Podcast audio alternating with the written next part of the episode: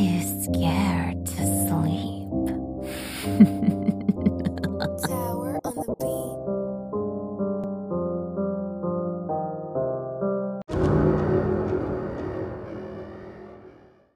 Five disturbing and creepy Halloween true stories.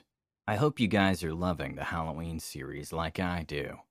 Tonight, let's listen to more disturbing stories that will keep you up tonight. So turn off your Halloween decorations, grab some Reese's cups, and don't be too scared to trick or treat. This incident happened to me last year on Halloween. My little brother and I were home alone since our parents had gone out to a Halloween party. They had tasked us with handing out candy to the trick or treaters. This bummed my brother and I out because we made plans to go trick or treating with a few friends. Our parents told us that we were too old to still be trick or treating, and that we could instead invite our friends over to the house and hang out there. My friends declined my invitation to come over because they still wanted to go trick or treating themselves, so that left me home alone with my brother handing out candy. A lot of people stopped by our house, and by 10 o'clock, almost all the candy was gone. My brother and I decided that we would just eat the rest. We were sitting on the couch watching a scary movie, stuffing ourselves with candy, and there was a knock at the door. I stormed off the couch, wondering who the hell would be knocking on our door this late. I assumed it was just some late night trick or treaters. Even if that was the case, I had turned the porch light and Halloween decorations off, which should have been a dead giveaway that we were out of candy or that we weren't home. So I assumed it was my parents. Being cautious, I looked through the peephole and saw a suspicious man standing on our front porch. He was wearing a black hoodie with a hood over his head, which made it difficult to see his face. The only detail of his face I could spot was that he had a beard and dry, crusty lips. There was no way that this guy was a trick or treater because he wasn't wearing a costume and was far too old to be trick or treating alone. His hands were stuffed in the front pocket of his hoodie, and he also looked very thin. Every single red flag went off in my head about this guy. There was no way in hell I was going to open that door. Still looking through the peephole, I watched as he knocked on the door again. He seemed desperate for us to open the door and was shaking a bit. It wasn't cold outside, and definitely not cold enough for someone to be trembling like that. He was giving me a bad vibe, and I wanted to get rid of him as soon as possible. We're out of candy, I shouted to him. I watched as a smile spread across his face. It wasn't a friendly smile either. Are you alone in there? The man asked, almost in a mocking voice. His voice was raspy and dry. Should I call the police? My little brother asked me, quietly gripping his cell phone. The man let out a low grumble and said, Sounds like you're not alone in there. I continued to watch him through the peephole. His hands were still wedged tightly in his pockets and he was still shaking a bit. I began to wonder if he was armed. I decided to take action and spoke to him in the most intimidating voice I could. Get the hell away from my house or I'll call the police, I shouted. His smile faded and he bared his teeth. His teeth were piss yellow, and I concluded that he was probably some homeless crackhead. He had a look of fury plastered on his face. Fortunately, he left without trying to break in, probably because he knew I wasn't playing around with him. I didn't stop watching him through the peephole until I saw him completely off our property. My brother and I breathed a sigh of relief and decided not to call the police. My brother and I were a bit paranoid after this and watched TV until our parents came home. We didn't tell them about the man since he hadn't really tried to harm us. Now, when I think back to this, I wish we had called the police because maybe we would have been able to prevent a murder. You see, the next day we found out that the elderly woman who lived a few houses down from us had been brutally murdered. Her neighbor found her lying on her front porch covered in blood. She had been stabbed multiple times in the chest and neck. My brother and I immediately knew who had done it, and we told the police what we knew. They couldn't do much from the information we had given them since we hadn't seen many details of his face. They went on the hunt for the man but never caught him. I blame myself for that poor old lady's murder because I could have prevented it from happening just by calling the police. I think the most disturbing thing of all is the fact that he didn't take anything from the old lady's house. Her house had been left untouched, but he could have gone in and taken what he wanted since her door was wide open. This means that he just wanted to kill. That was his only intention.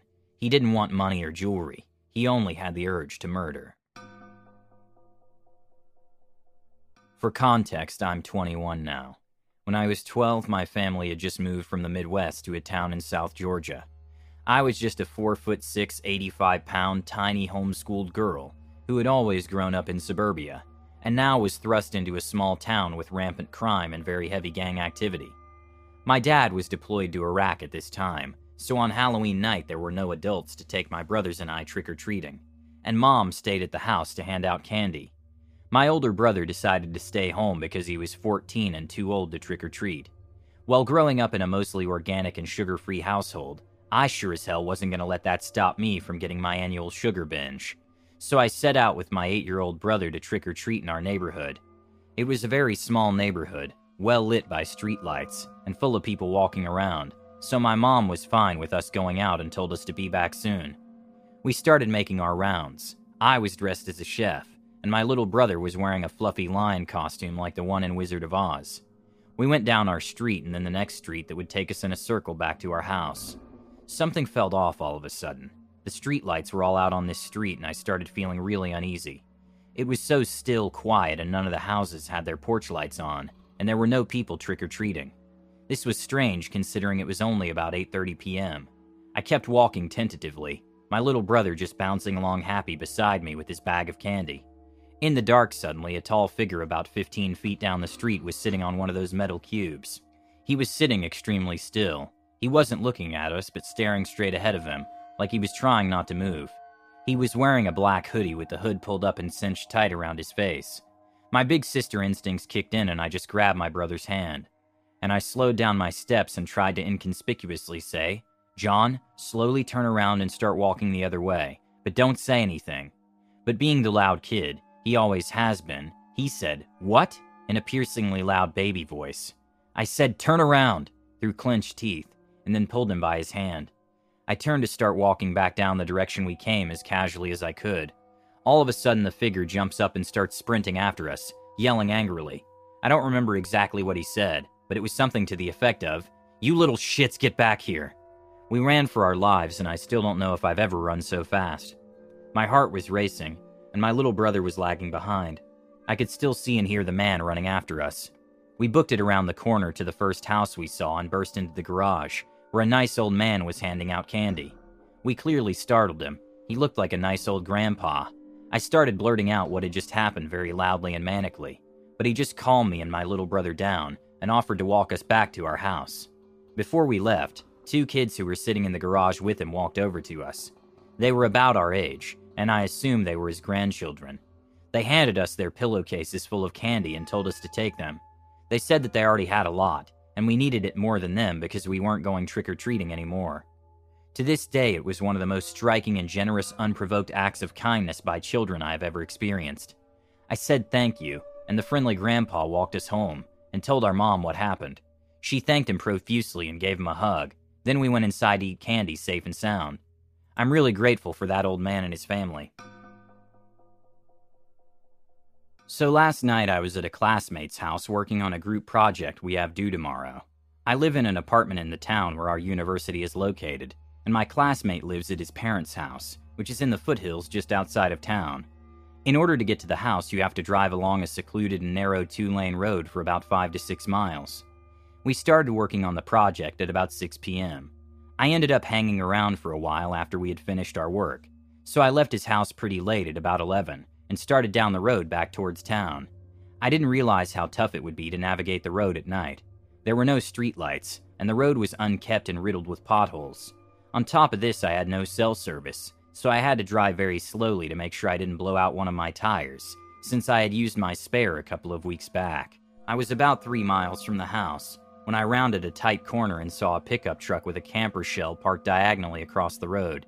The manner in which it was parked completely impeded my path, and I couldn't drive around it because there was a gully on both sides of the road. The only way for me to go at this point was backward, where there was a pull off that I could use to turn my car around. At first, I couldn't see the inside of the cab, but when I turned on my high beams, I saw that there was a man slouched over in the driver's seat, his head resting against the steering wheel as if he had been knocked out after a bad accident. I immediately sensed something was wrong, the way his car had just coincidentally come to rest in a position that totally blocked the road, was a big red flag for me. I had heard stories of people playing dead in the road as a way to lure unsuspecting people out of their cars so they could rob them. I decided F this, and elected to go back to my classmate's house and explain what was going on. I threw the car into reverse and kept my eyes darting back and forth between my rear view and the truck. I looked and saw that I was almost to the pull off where I could turn around. When I looked back, my heart skipped about five beats. The man who had been slouched over in the driver's seat was now walking at my car at a hurried pace, while a few other men jumped out of the camper shell and started moving towards me as well. I panicked and accelerated backwards into the pull off, which messed up the undercarriage of my car pretty bad. As I put it into drive, the guy was already at my passenger side door tugging on the handle, which thank the Lord was locked. I only caught a brief glimpse of him, but his face appeared to be scabbed and leathery, definitely a meth head or some sort of drug abuser. I sped away and didn't slow down at all until I reached the house, constantly checking my rear view to see if they were following me. Thankfully, they didn't tail me, and when I reached the house, I explained what happened to my classmate and we called the cops. I was grateful that my buddy's parents were kind enough to let me stay the night. They didn't find anyone on the road matching the description, but I filed an incident report, and they told me they would be on the lookout for similar vehicles and suspicious activity. But I'm still so shook up over it. I keep getting the same adrenaline rush when I saw the guy charging me, whenever I think about it. I live in an old tiny three bedroom house in an indigenous community. After my parents gave me this old house, I asked my fiance and his stepbrother to move in to help with costs. My fiance and his brother, without fail, every day to my annoyance, would lock the doors and windows to the house. Every single one. My family has lived in that house since it was built in the early 60s, and never once was the back door locked. Eventually, I adapted and started locking windows and doors before bed as part of our household bedtime routine. We became a little family, with our two fat cats and a round husky puppy. Halloween rolls around. It was uneventful. We handed out candy, watched movies. We all had to work the next day, so after doing the windows and door checks, my fiance and I go to our room with the puppy, and his brother went to his room with the cats. Everything completely normal and within routine. The puppy was six months old, and very large. He'd always sleep beside our bed on the floor. In the middle of the night, around 3 a.m. to be specific, the puppy starts crying. My fiance wakes up first, since that was his side of the bed, and got up to take the puppy for a pee. They come back in, but the puppy keeps crying. And these aren't soft little doggy whimpers. They were getting louder and more panicked as the time went on. So I get up and offer to take the puppy out again. My fiance grumpily says no, and the puppy stops whining and runs off to the living room. We could hear him hop on the old sofa, and with the house falling quiet again, we drift back off to sleep. Twenty minutes later, we're awoken by the sounds of our puppy screaming. And I mean screaming. It literally sounded like someone was beating the crap out of my puppy. My fiance and his brother both ran into the living room and found our puppy hiding underneath our coffee table, cowering and screaming as if someone was whipping him. The guys do their door and window checks again, and everything was good. They put away their late night weapons of choice. Over coffee the next day at breakfast, we begin discussing what had happened. My fiance's brother tells us he woke up shortly before we did and had heard when the puppy was starting to whine. He woke up because he heard someone stomping through the house. He implied our arguing had woken him up, and that my fiance's stomping and slamming stuff was not cool, and likely why the puppy was freaked out. We gave him a weird look and explained we weren't even awake at that time, and after some questioning, he said it sounded like someone was wearing work boots and digging around in the kitchen. We moved out of that house a month later. This happened in Halloween night in 2019. I don't remember exactly the date. I just remember that I was older and participated in scaring the hell out of kids. My dad is a huge Halloween freak. Every year we decorate the front porch. Basically, it looked like a Halloween store puked in our yard. We also had people hide in the bushes and ambush kids. After the night was done, my dad and I would unplug everything and take things that could get stolen inside. We had this one Halloween prop that sat on a table on the front porch next to our laughing skull. It was a pretty decent sized seance ball with an old hag head in it. It was motion activated. No big deal, right? So, of course, it starts making the creepy noise, and the old hag starts talking when we walk by to unplug it. We unplug it, it abruptly shuts up, and we take it inside. We take down more stuff, but I was right behind my dad as he walked by the seance head, and like magic, it starts the creepy noise and the talking. Now, this thing is unplugged. The plug is off to the side of the ball with no outlet around. So, no, it was not powered and it was not battery operated. I seriously thought my dad was messing with me, but he looked just as confused as me. When he bent down to check it out, it once again abruptly stopped. He picked it up just to see if the off switch was set, and it was. Is it possible for leftover power to turn things back on, even if it's been unplugged for a while? I know that batteries can cause that, but this was electricity powered by a plug. I'm sure there's a logical explanation for that ball making noises like that. One day when I was in elementary school, I think probably third or fourth grade, I was awoken by my mom in a rush. She had overslept, and since she always woke me up in the morning, this meant that I overslept too. There was just no way I was going to be ready for school early enough to get on the school bus. School started at 8 a.m., and my bus pickup time was 7 a.m., but it was already like 6:40, and I was still in my pajamas and hadn't even had breakfast yet. So mom decided that today we would just tell the bus driver to go on ahead, and she would take me to school, which would give me plenty of time to get ready. So I'm sitting there at the dining table eating breakfast still in my pajamas, and it's now about 6:50. We hear the bus pull up, about 10 minutes earlier than usual. My mom peeks her head out of the door, into the foggy morning, and waves the bus on. She closes the door and comes back inside, but the bus doesn't pull away. There's a knock at the door, and mom opens it to find a man in a bus driver uniform.